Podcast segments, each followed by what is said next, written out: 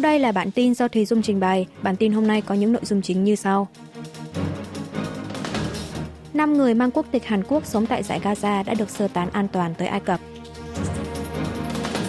Tổng thống Yoon song yeol thảo luận với lãnh đạo các nước về an toàn trí tuệ nhân tạo.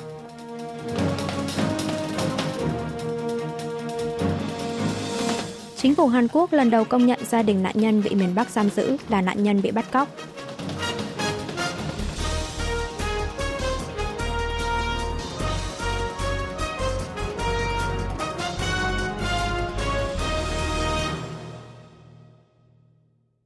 Năm người mang quốc tịch Hàn Quốc sống tại giải Gaza đã được sơ tán an toàn tới Ai Cập.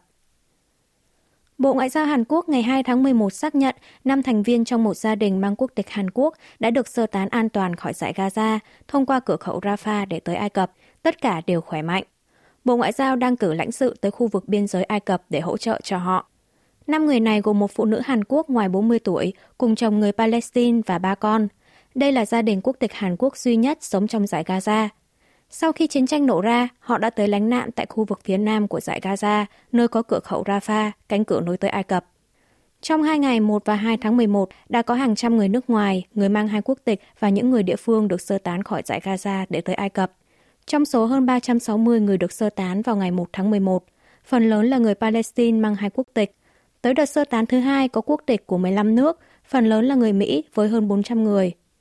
Tuy nhiên, vẫn còn hàng chục nghìn người đang chờ ở gần cửa khẩu Rafah để được sơ tán khỏi khu vực chiến sự. Bộ Ngoại giao Ai Cập cho biết sẽ sơ tán khoảng hơn 7.000 người mang quốc tịch nước ngoài khỏi giải Gaza trong vòng 2 tuần tới. Nhưng nước này vẫn giữ nguyên lập trường không tiếp nhận những người tị nạn Palestine thông thường. Nhật Bản tiếp tục hỗ trợ sơ tán công dân Hàn Quốc ra khỏi Israel. Bộ Ngoại giao Hàn Quốc ngày 3 tháng 11 cho biết 15 công dân Hàn Quốc và một thành viên gia đình mang quốc tịch nước ngoài đang cư trú tại Israel đã lên máy bay vận tải của lực lượng phòng vệ Nhật Bản xuất phát từ sân bay Tel Aviv vào lúc 4 giờ 47 phút chiều ngày 2 tháng 11 đang trên đường tới Tokyo. Theo đó, số người Hàn đang sống tại Israel giảm xuống còn hơn 420 người.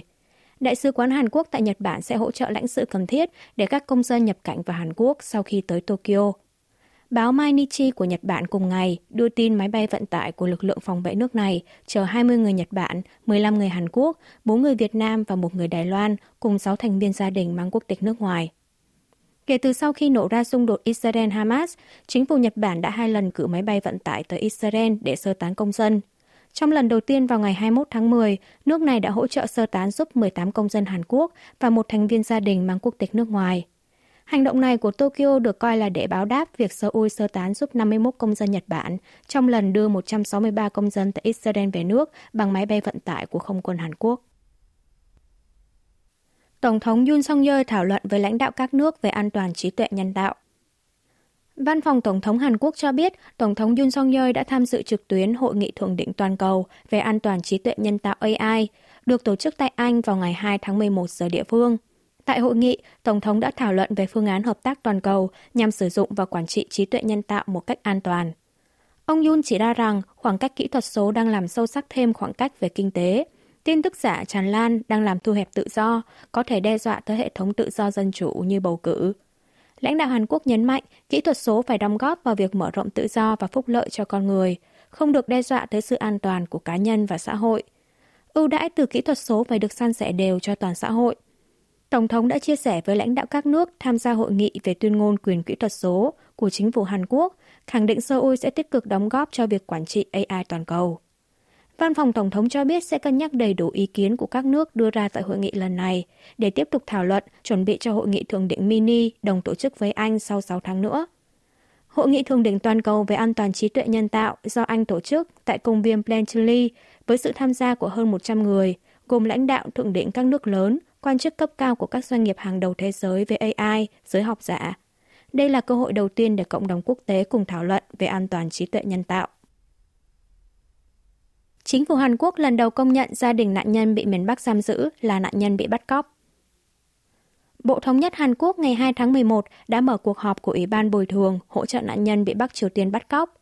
Cơ quan này quyết định công nhận các nạn nhân bị chính quyền miền Bắc giam giữ dài hạn cũng là nạn nhân bị Bắc Triều Tiên bắt cóc chi trả tiền an ủi cho phía gia đình. Hiện tại có 6 công dân Hàn Quốc đang bị giam giữ dài hạn tại Bắc Triều Tiên, trong đó có một số nhà truyền giáo như Kim Jong-úc. chính phủ Hàn Quốc quyết định chi trả tiền an ủi cho bốn người có gia đình tại Hàn Quốc. Đây là lần đầu tiên chính phủ Hàn Quốc cấp tiền an ủi cho gia đình của những người bị miền Bắc giam giữ. Số tiền an ủi là khoảng từ 15 triệu won, 11.360 đô la Mỹ tới 20 triệu won, 15.150 đô la Mỹ, tùy theo thời gian bị giam giữ. Trước đó, chính quyền miền Bắc đã tuyên mức án nặng với 6 người Hàn Quốc, trong đó có nhà truyền giáo Kim Jong-úc. Ông này đã bị giam giữ hơn 10 năm, hiện chưa rõ tình trạng sống chết ra sao.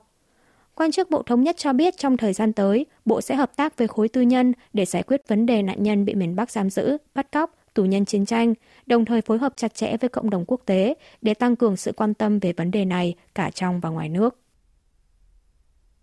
Seoul truyền đạt lập trường lo ngại với Moscow về giao dịch vũ khí Nga-Triều.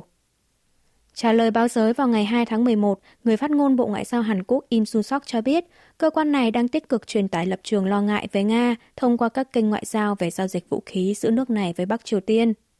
Ông Im cho biết, Bộ Ngoại giao đang phối hợp chặt chẽ với các nước, trong đó có Mỹ, liên tục theo dõi động thái hợp tác quân sự Nga-Triều và dấu hiệu chuẩn bị phóng tiếp vệ tinh chính xác quân sự của miền Bắc. Phát ngôn viên Bộ Ngoại giao Hàn Quốc nhấn mạnh hợp tác giao dịch vũ khí giữa Moscow và Bình Nhưỡng vi phạm rõ ràng nghị quyết trừng phạt của Hội đồng Bảo an Liên Hợp Quốc. Trong thời gian tới, Seoul sẽ tiếp tục phối hợp chặt chẽ với cộng đồng quốc tế, xem xét thực thi thêm lệnh cấm vận với Bình Nhưỡng. Trước đó, trong buổi thanh tra tại Quốc hội vào ngày 1 tháng 11, Cơ quan Tình báo Quốc gia Hàn Quốc nhận định Bắc Triều Tiên hỗ trợ đạn dược quy mô lớn cho Nga để đổi lấy sự tư vấn về công nghệ vệ tinh chính xác quân sự. Khu vực bãi phóng vệ tinh Bắc Triều Tiên liên tục sáng đèn trong đêm. Theo hình ảnh vệ tinh ban đêm của Cơ quan Hàng không và Vũ trụ Mỹ công bố ngày 3 tháng 11, tại bãi phóng vệ tinh khu vực biển Tây của Bắc Triều Tiên sáng ánh đèn điện vào các ngày 19, 21 và 26 tháng 10. Các địa điểm miền Bắc sáng đèn vào ban đêm trên hình ảnh vệ tinh thường chỉ là khu vực thủ đô Bình Nhưỡng và khu vực biên giới Trung Triều. Các nơi còn lại thường tối đen, khó phân biệt được ánh đèn. Nơi phát hiện ánh sáng vào ban đêm lần này là vị trí đặt bệ phóng tên lửa cũ. Trong vụ phóng lần 1 và lần 2 vào ngày 31 tháng 5 và 24 tháng 8 năm nay, Bắc Triều Tiên phóng tên lửa từ bệ phóng mới, cách bệ phóng cũ khoảng 3 km về phía đông nam. Tại bệ phóng mới cũng từng sáng đèn trước và sau vụ phóng lần 1 và lần 2. Theo đó, các dấu hiệu trên cho thấy Bắc Triều Tiên có khả năng đang chuẩn bị phóng lần 3 từ khu vực bệ phóng cũ. Cựu phó trợ lý Ngoại trưởng Mỹ về an ninh quốc tế và không phổ biến hạt nhân Van Van Depen trong bài phỏng vấn với Đài Tiếng Nói Hoa Kỳ cho rằng, dù chưa thể chắc chắn hoàn toàn rằng dấu hiệu trên là tín hiệu miền Bắc sắp phóng vệ tinh, nhưng rõ ràng là Bình Nhưỡng đang có các động thái nào đó tại bãi phóng. Một quan chức Hội đồng Tham mưu trưởng Liên quân Hàn Quốc ngày 2 tháng 11 thì nhận định Bắc Triều Tiên đã kết thúc công tác chuẩn bị phóng vệ tinh. Khu vực bãi phóng đang trong trạng thái sẵn sàng phóng bất cứ lúc nào. Diễn đàn vũ trụ Hàn Mỹ sắp diễn ra tại Seoul. Bộ Ngoại giao Hàn Quốc cho biết sẽ cùng với Bộ Ngoại giao Mỹ tổ chức diễn đàn vũ trụ Hàn Mỹ tại Seoul trong hai ngày 6 và 7 tháng 11, nhân kỷ niệm 70 năm thiết lập mối quan hệ đồng minh. Người phát ngôn Bộ Ngoại giao Im Su Sok trong buổi họp báo thường kỳ ngày 2 tháng 11 cho biết, diễn đàn lần này là cơ hội để tìm ra phương án tăng cường hợp tác trong lĩnh vực không gian giữa Hàn Quốc và Mỹ, thông qua các cuộc thảo luận toàn diện liên quan đến vũ trụ, bao gồm cả ngoại giao không gian, an ninh, thăm dò và hợp tác kinh tế.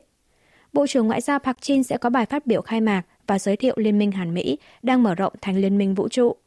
Một quan chức của Bộ Ngoại giao cho biết lần gặp này là kết quả của các cuộc thảo luận tại đối thoại không gian dân sự Hàn Mỹ lần thứ ba được tổ chức vào cuối năm ngoái. Seoul và Washington nhất trí về sự cần thiết trong hợp tác chiến lược không gian ngoài vũ trụ, nơi đang trở thành một không gian phức tạp về ngoại giao, an ninh và kinh tế.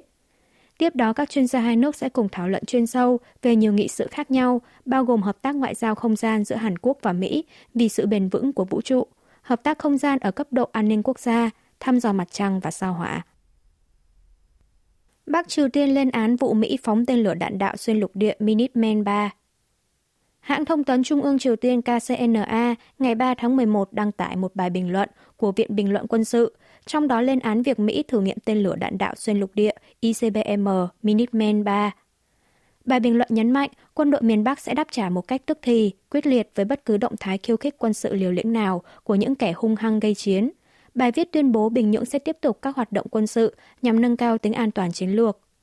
Mỹ đã phóng thử nghiệm tên lửa ICBM Minuteman 3 tại căn cứ không quân Vandenberg của bang California vào ngày 31 tháng 10 giờ địa phương, trưởng phòng chính sách quốc phòng Bộ Quốc phòng Hotekin đã dẫn đầu phái đoàn Bộ Quốc phòng Hàn Quốc tới quan sát vụ phóng. Đây là lần thứ hai đại diện Hàn Quốc tham dự vụ phóng tên lửa ICBM của Mỹ, kể từ sau lần đầu tiên vào năm 2016. Viện Bình luận quân sự Bắc Triều Tiên đã dối trá khi công bố vụ phóng thử nghiệm tên lửa ICBM vừa rồi của Mỹ đã thất bại. Nhưng bài viết nhấn mạnh việc phái đoàn Bộ Quốc phòng Hàn Quốc tới quan sát vụ phóng lần này đã lộ rõ mục tiêu của nguồn lực chiến đấu hạt nhân Mỹ là nhắm vào ai. Nước này nhắc lại lời răn đe lấy hạt nhân đáp trả hạt nhân. Về nội dung trên, Phó phát ngôn viên Bộ Thống nhất Hàn Quốc Kim In-e trong buổi họp báo thường kỳ ngày 3 tháng 11 nhấn mạnh, căng thẳng leo thang trên bán đảo Hàn Quốc rõ ràng là xuất phát từ các động thái khiêu khích quân sự liều lĩnh và phát triển hạt nhân vô ích của miền Bắc. Việc lần này Bắc Triều Tiên đưa ra lập trường thông qua một bài bình luận giấu tên chỉ là nhằm lấy cây cớ cho các hành vi khiêu khích quân sự trong thời gian tới. Tên lửa ICBM Minuteman 3 của Mỹ có tầm bắn khoảng 9.600 km, có thể gắn đầu đạn hạt nhân trong các tình huống nguy cấp. Trước đó, Mỹ đã phóng thử nghiệm tên lửa này vào tháng 4 năm nay. Quý vị và các bạn vừa nghe xong bản tin của Đài Phát thanh Quốc tế Hàn Quốc KBS World Radio. Tiếp theo là chuyên mục tiếng Hàn qua phim ảnh do Y Trong Ưn trình bày.